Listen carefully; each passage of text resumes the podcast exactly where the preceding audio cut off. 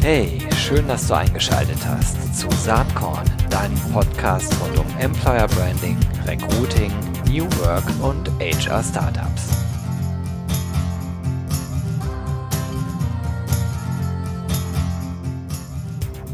Hallo und herzlich willkommen zum Saatkorn Podcast heute mit einem sehr spannenden Thema Auslandsrekrutierung. Und ich begrüße den äh, Wissensführer zu dem Thema. Er ist äh, Wissensführer Auslandsrekrutierung und Experte für Recruitingsprozesse. Herzlich willkommen, Dr. Lars Holdorf. Hallo Gero, vielen Dank für die Einladung. Ja, freut mich sehr, dass du dir Zeit genommen hast, hier mal am Start zu sein. Ich verfolge dich schon längere Zeit, ähm, da du ja auch im Gesundheitsbereich eine ganze Menge machst rund um das schöne und vielfältige Rekrutierungsthema. Ähm, da können wir vielleicht gleich so ein bisschen ähm, auch mal kurz drüber sprechen, aber der Hauptfokus soll ja auf dem Thema Auslandsrekrutierung liegen. Bevor wir darauf kommen, würde ich aber bitten, dass du dich einmal kurz selber ein bisschen vorstellst und auch einmal erklärst, wie du auf diese Themen gekommen bist und was dich daran so begeistert. Ja, ja, mein Name ist Lars Holdorf. Ähm, ich bin jetzt seit 2010 im Bereich Auslandsrekrutierung tätig. Schwerpunkt dort eindeutig ähm, das Thema Ärzte, Pflegekräfte, also Gesundheitswesen. Und ich bin dort eher durch einen Zufall mal ursprünglich hingekommen. Für meinen ehemaligen Arbeitgeber ähm, Super RTL hatte ich ein Beratungsprojekt in Dubai über zwei Jahre. Wir waren alle paar Wochen dort und ähm, haben dort sehr gutes Feedback bekommen. Und da kam das Thema ähm, ausländisches Personal. Erst hatten wir überlegt, ähm, mal die Idee, dass wir Ausländ oder deutsches Personal in die Region dort bringen und dann auf einer Messe ganz viele Anfragen bekommen von ausländischen Ärzten, die nach Deutschland wollten. Und dann habe ich das einfach mal nebenher gestartet und das Thema seitdem ja vertieft und aufgenommen. Ich bin vom Hintergrund, äh, vom Hintergrund bin ich Betriebswirt. Genau, jetzt hast du äh, dankenswerterweise mir schon quasi die zweite Frage äh, weggenommen. ja. Das war genau der Punkt. Äh, wenn man sich dein LinkedIn-Profil anschaut, dann fragt man sich ja, wie kommt man denn äh, von der Super RTL-Rolle äh, zu dem Personalthema? Weil du hast ja vorher gar nicht HR gemacht. Ähm, nee, genau, das habe ich vorher nicht gemacht. Ähm, man muss auch sagen, wenn man jetzt nur isoliert den Aspekt Auslandsrekrutierung betrachtet, ähm, hat es wahrscheinlich im ersten Schritt auch mehr mit Organisation, Kontakte herstellen, Verbindung knüpfen zu tun, ähm, als per se mit äh, HR. Das ist natürlich auch ein Aspekt äh, bei Interviews etc.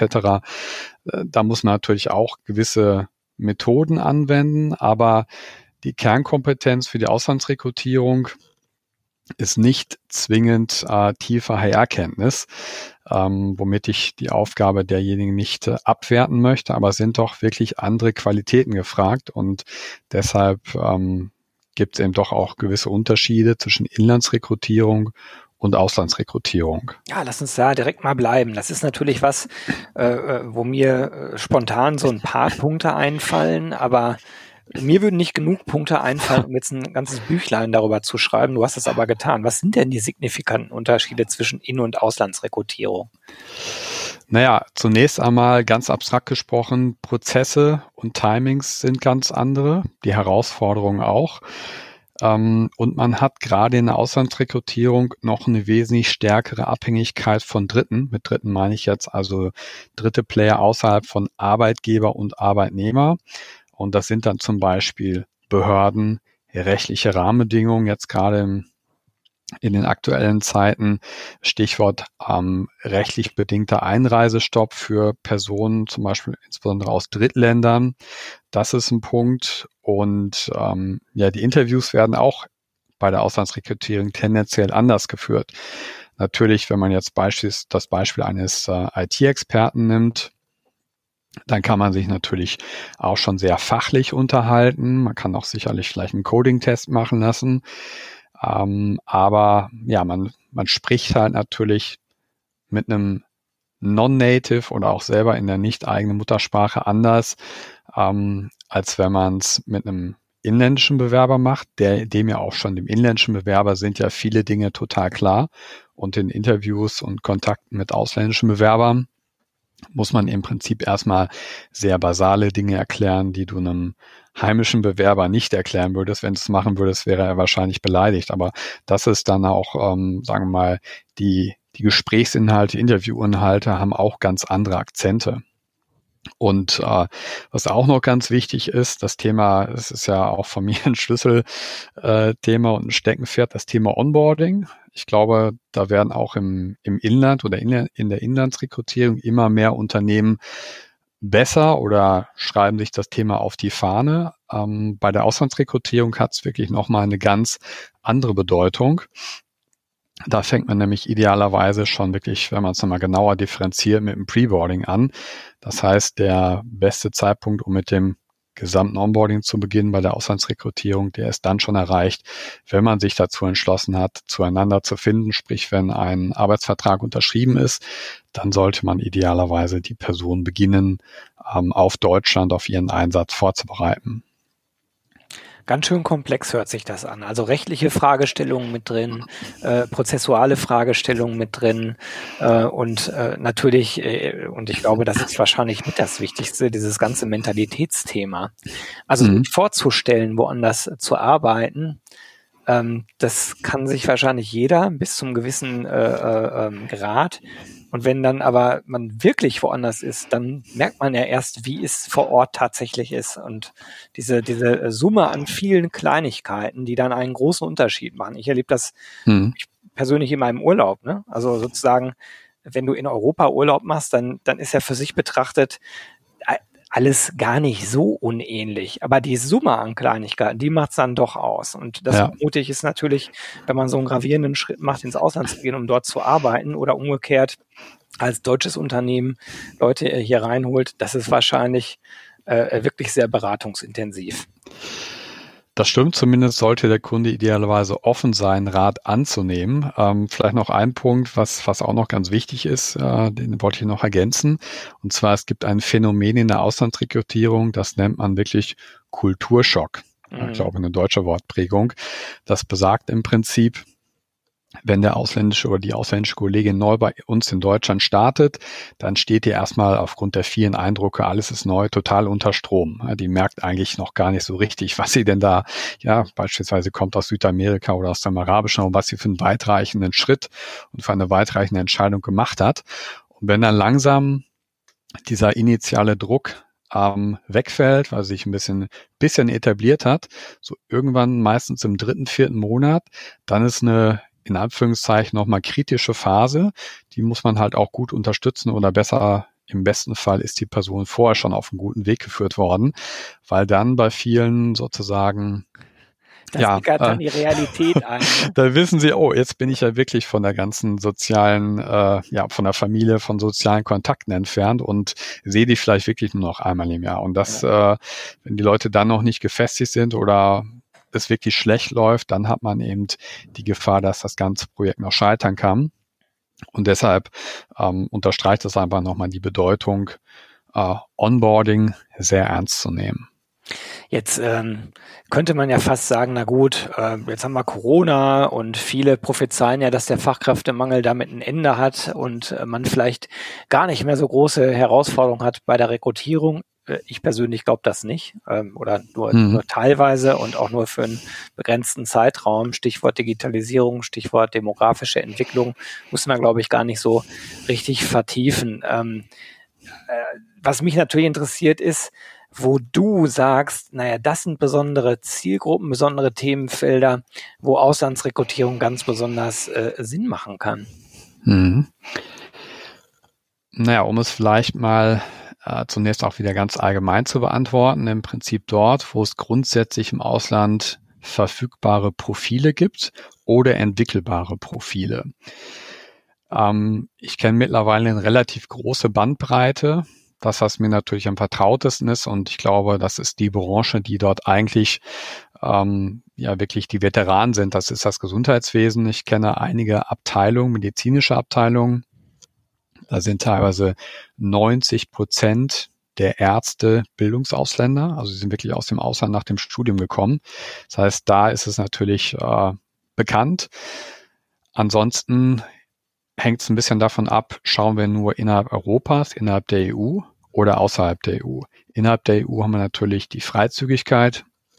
Das heißt, dort ist es noch, noch mal einfacher und schneller Leute zu gewinnen. Wenn man außerhalb der EU schaut, hat man noch ein paar rechtliche Dinge, die man äh, regeln muss. Aber beispielsweise, ich halte es ähm, sowohl für ähm, Ingenieure, für ITler für sehr relevant und äh, auch grundsätzlich für Azubis. Das äh, mag vielleicht den einen oder anderen deiner Hörer verwundern. Mich gerade übrigens auch. ja, okay. Sehr interessant. Wir betreiben ja auch die Plattform Ausbildung.de. Das könnte ja direkt ein Thema sein. Erzähl doch mal genau. Das könnte ein Thema sein, genau. Also auch dieser Punkt ist im Bereich des Gesundheitswesens sicherlich schon am etabliertesten. Ähm, da ist es Standard, auch sogar Leute aus Drittstaaten in eine Ausbildung zu bringen.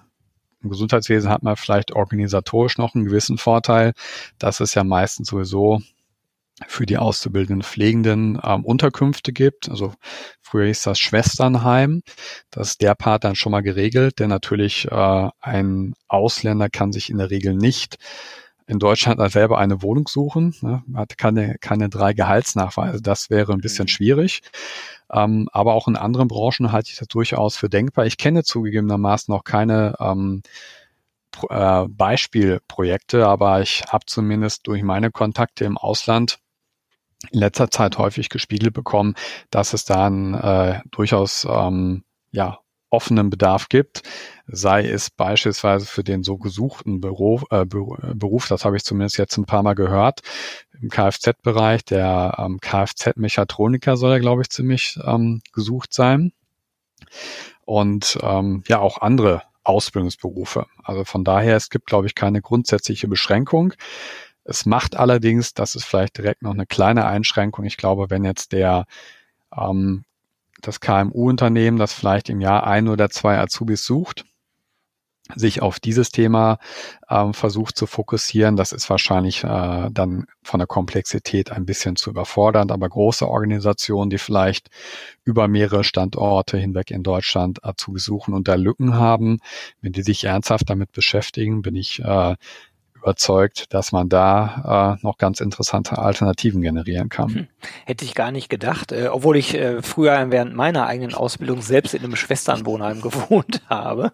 Mhm. Ähm, Gibt es denn äh, große Unternehmen, wo dir schon bekannt ist, dass die äh, selbst für Auszubildende äh, dieses Mittel einsetzen?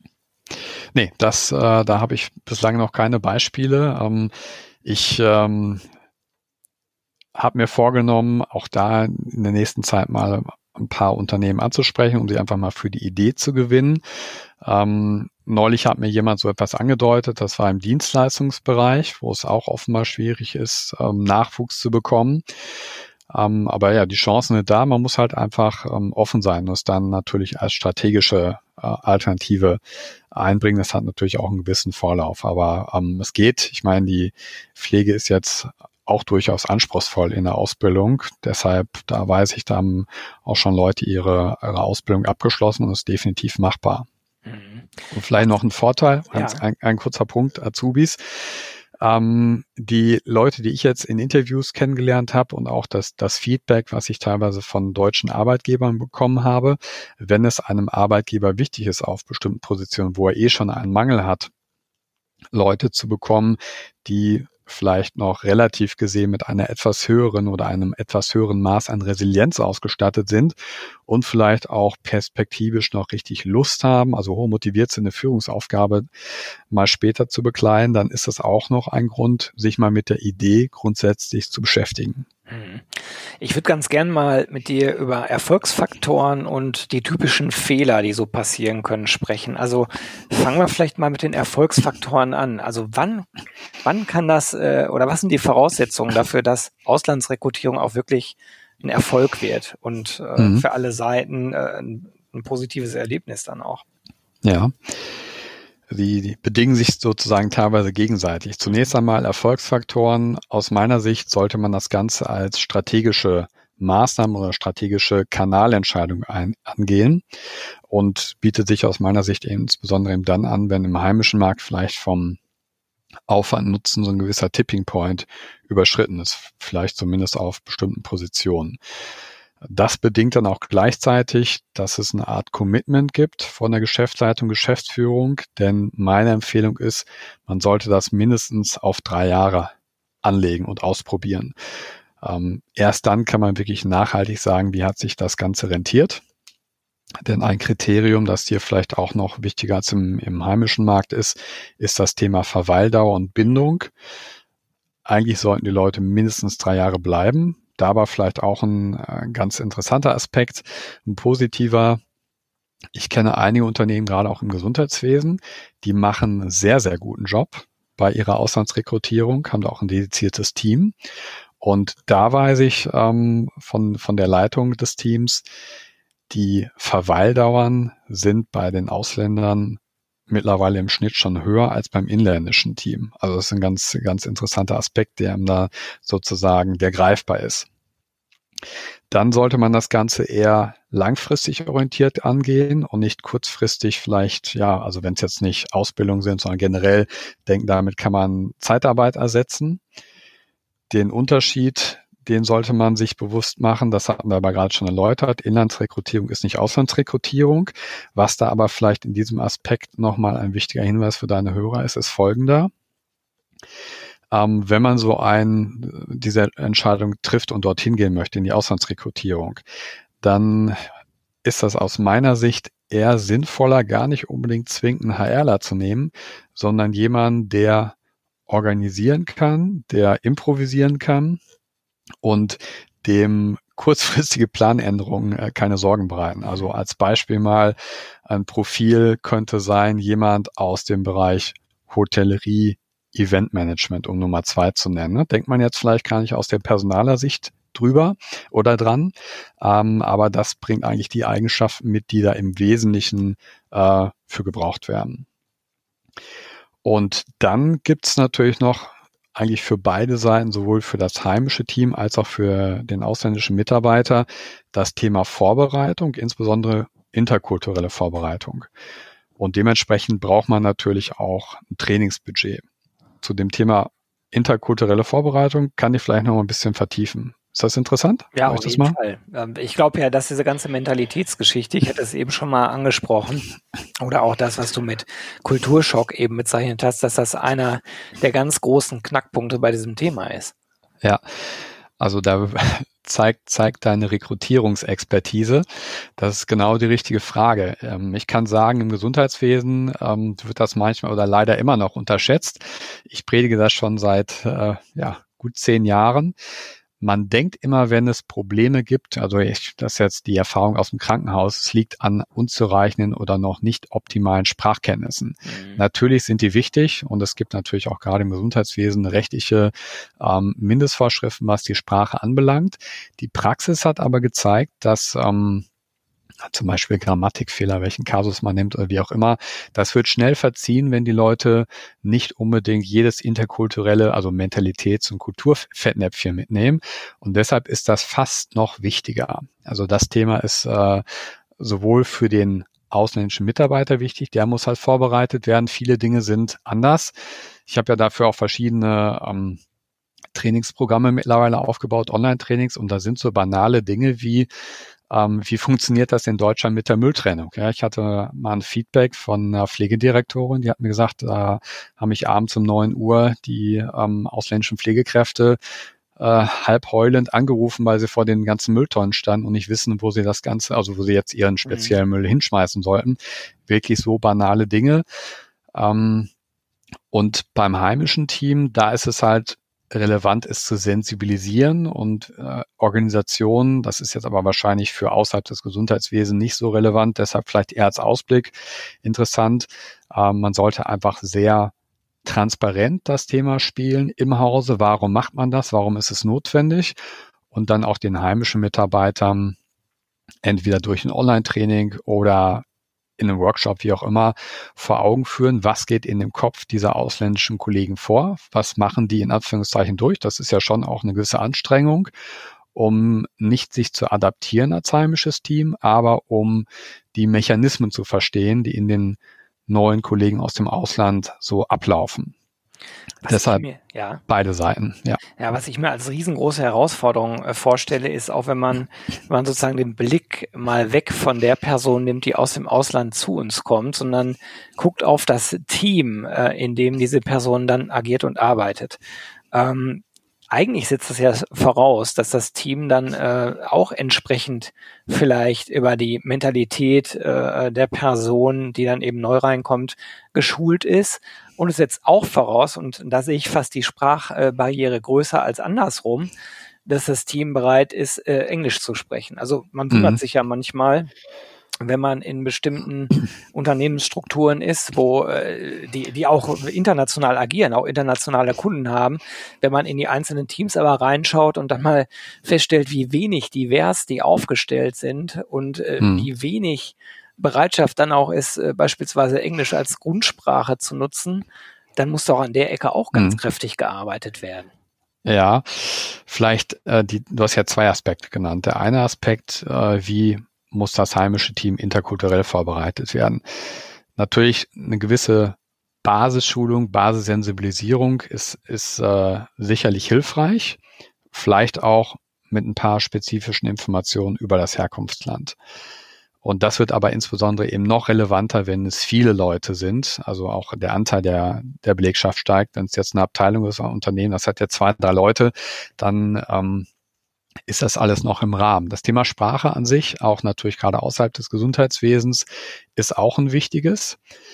Ähm, da hängt es jetzt ein bisschen von der Position ab. Ähm, ich habe jetzt für das Buch auch viele Interviews geführt und weiß zum Beispiel, dass in der, sagen wir mal, IT-Stadt Berlin, wo viele Startups sind, ähm, es viele Unternehmen gibt, die sind im IT-Bereich total englischsprachig. Mhm. Ähm, hat aber auch einen Nachteil. Es gibt Expatriates, die sind schon zwei, drei Jahre da, die sprechen noch kein Wort Deutsch. Die werden sich nicht richtig integrieren können. Und ansonsten gibt es zwei Möglichkeiten. Entweder es gibt die Unternehmenskultur her oder vielleicht hat man auch eine bestimmte Einheit oder Abteilung, wo man mit Englisch am Start weiterkommt. Andernfalls muss man das einfach als sozusagen Eintrittsvoraussetzung definieren, dass die Person Deutsch sprechen muss. Und das ist jetzt nicht unbedingt ein Killerkriterium. Ich weiß das selber aus Interviews, die ich gerade momentan mit begleite. Die Leute sind willens und teilweise, wenn sie das Ziel haben, Deutschland, fangen sie auch schon an. Ich habe jetzt erste Leute gesehen, die haben schon ohne Jobangebot ähm, weil sie wissen, dass sie da über dieses Projekt betreut werden. Die sind schon selber Richtung A2 gekommen. Ähm, also es soll nicht, das, das wäre zumindest meine Empfehlung, ich würde nie ein Projekt so aufsetzen, dass man erstmal das heimische Team in Englisch zwingend fit macht. Ähm, Englisch würde ich nur zulassen, wenn es das Setting hergibt, sowieso schon. Und wenn nicht, würde ich dann dem ausländischen Mitarbeiter sozusagen die Bedingung setzen, sie müssen Deutsch können. Und dann hat das vielleicht manchmal noch ein bisschen Vorlauf, dauert vielleicht ein bisschen länger, aber es ist jetzt nicht so, dass man dann keinen mehr bekommt. Also bestes Beispiel für mich sind Azubis. Die habe ich jetzt neulich auch mal Interviews aus einem Drittstaat. Und die haben alle noch keinen Job, äh, nichts, aber die lernen schon Deutsch und sprechen schon echt auf einem richtig guten Niveau. Also äh, die könnten einem äh, Ausbildungsunterricht an der Berufsschule äh, sicherlich schon ganz gut folgen. Also wir haben eine gute Anziehungskraft als, äh, sagen wir mal, Jobstandort. Ja, das ist, das ist ja eine sehr schöne Feststellung. Stimmt mich weitaus optimistischer, als ich das eigentlich so eingeschätzt hätte. Cool. Ja, also nur mit Englisch, äh, das ist, glaube ich, nicht die, sagen wir mal, Unternehmensrealität, ne? Ganz genau. Ohne das jetzt bewerten zu wollen, aber es geht ja darum, kann man damit was anfangen oder nicht? Ja, ja, absolut. Ja, ähm, was, was sind denn so die typischsten Fehler? Also einen habe ich jetzt gerade quasi implizit genannt. Ne? Zu erwarten, dass dann alles in Englisch abläuft, ist offensichtlich nicht die richtige Erwartungshaltung. Was gibt's denn sonst so an typischen Fehlern, die dir immer wieder begegnen bei dem Thema? Ja, also eines ist, wie gesagt, das Thema Mentalität und Kultur zu unterschätzen. Zweiter Punkt ist, wenn man das Ganze natürlich auf ein anderes Level hebt. Am Anfang wahrscheinlich noch nicht relevant. Am Anfang kann man das immer mit ein, zwei Leuten nebenher machen. Ähm, aber Organisationen, die dann teilweise viele Leute rekrutieren, denken, ja, das macht, macht unser Personalteam mal so eben nebenher oder jemand aus dem Fachbereich. Ähm, wenn man das auf ein bestimmtes Niveau hebt, braucht man irgendwann dedizierte Experten. Und ich kann zumindest aus der Praxis sagen, weil ich ja solche Leute auch ausbilde, dass das dann wirklich auch einen Unterschied macht, ob die Leute die Prozesse beherrschen oder nicht. Dann noch gleich ein Fehler liegt auch gleichzeitig oder damit kann ich eine Warnung verbinden. Und zwar ist das, äh, da habe ich gleich noch ein gutes Beispiel für, blindes Vertrauen auf eine Agentur. In der Regel präsentieren sich ja auch Spezialagenturen für das Thema Auslandsrekrutierung, was sicherlich Sinn macht. Und äh, ich äh, weiß aber eben aus der Praxis, dass selbst erfahrene Unternehmen, wo man eigentlich schon sagen kann, das sind schon Konzernstrukturen, da gar nicht so genau hingucken. Und das ist eben meine Empfehlung. Also das Beispiel, was ich nennen kann, anonymisiert, ist eine ähm, mittelgroße Klinikkette in Deutschland.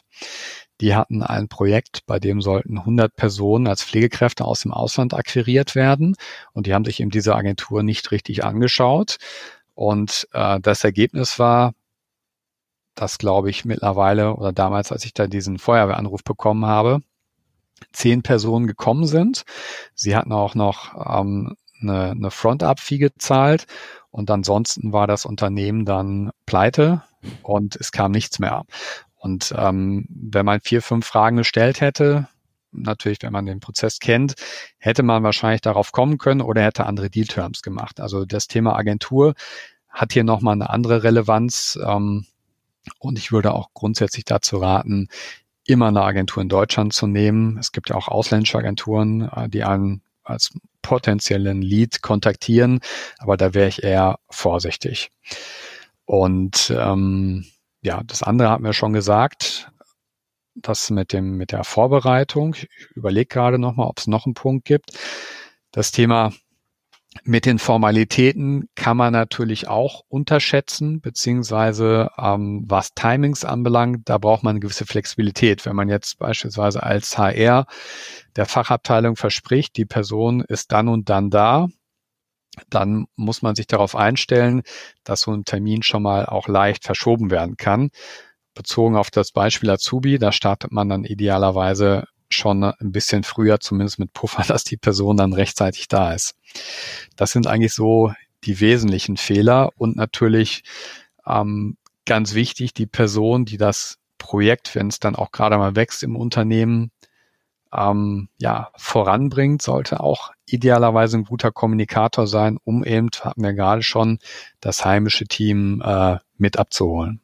Tja, man sieht durch diese kleinen kurzen Einblicke äh, in den letzten 27 Minuten, das Thema ist extrem vielschichtig. Lars, du hast ein Buch rausgebracht äh, dazu, Auslandsrekrutierung, wo all diese äh, Tipps und Tricks drinstehen, äh, verbunden auch mit äh, äh, einer Reihe von Insider-Interviews, wo du äh, Leute zu Wort kommen lässt, die entweder aus dem Ausland gekommen sind oder aber Unternehmen zu Wort kommen lässt, die halt aus dem Ausland rekrutiert haben. Spannende Sache, zumal das Buch nicht nur das Buch ist, sondern gleichzeitig auch eine Verlängerung in äh, Webinare darstellt, die auch äh, kostenlos sind. Ich finde das sehr spannend, mhm. sehr praxisnah mit vielen äh, äh, Tricks und Kniffen kann man auch relativ schnell durchlesen. Ist extremst ähm, ähm, praxisnah geschrieben. Sag mal, können wir ein paar von den Büchern irgendwie bei uns in den Verlosungstopf packen?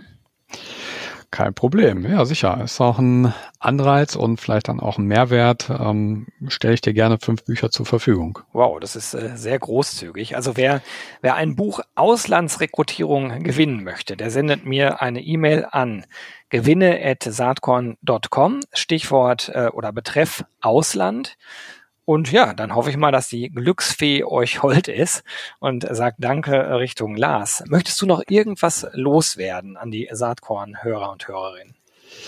Ja, ähm, auch mal erstmal nochmal vielen Dank an dich für die Einladung. Gerne. Und das hattest du gerade schon angedeutet. Wenn jemand das Thema nochmal etwas tiefer ähm, ja, einblicken möchte, ähm, dann gibt's relativ regelmäßig, momentan zumindest, ähm, ein Webinar und das findet man unter www.reperimus.de slash Webinar. Und da können wir dann gegebenenfalls auch nochmal interaktiv äh, direkte Fragen beantworten. Super. Das findet ihr natürlich auch in den Show Notes, äh, den betreffenden Link. Und ja, an dieser Stelle ganz, ganz herzlichen Dank, Lars. Und ich kann an der Stelle schon sagen, irgendwann würde ich mit dir auch gerne fokussiert über das äh, Gesundheitsthema auch nochmal sprechen. Hat mir sehr viel Spaß gemacht und ich wünsche dir weiterhin äh, viel ja, Spaß und Erfolg mit dem Thema Auslandsrekrutierung. Vielen Dank, Gero. Dir auch weiterhin alles Gute und viel Erfolg für deinen Podcast. Bis bald. Bis dann. Ciao.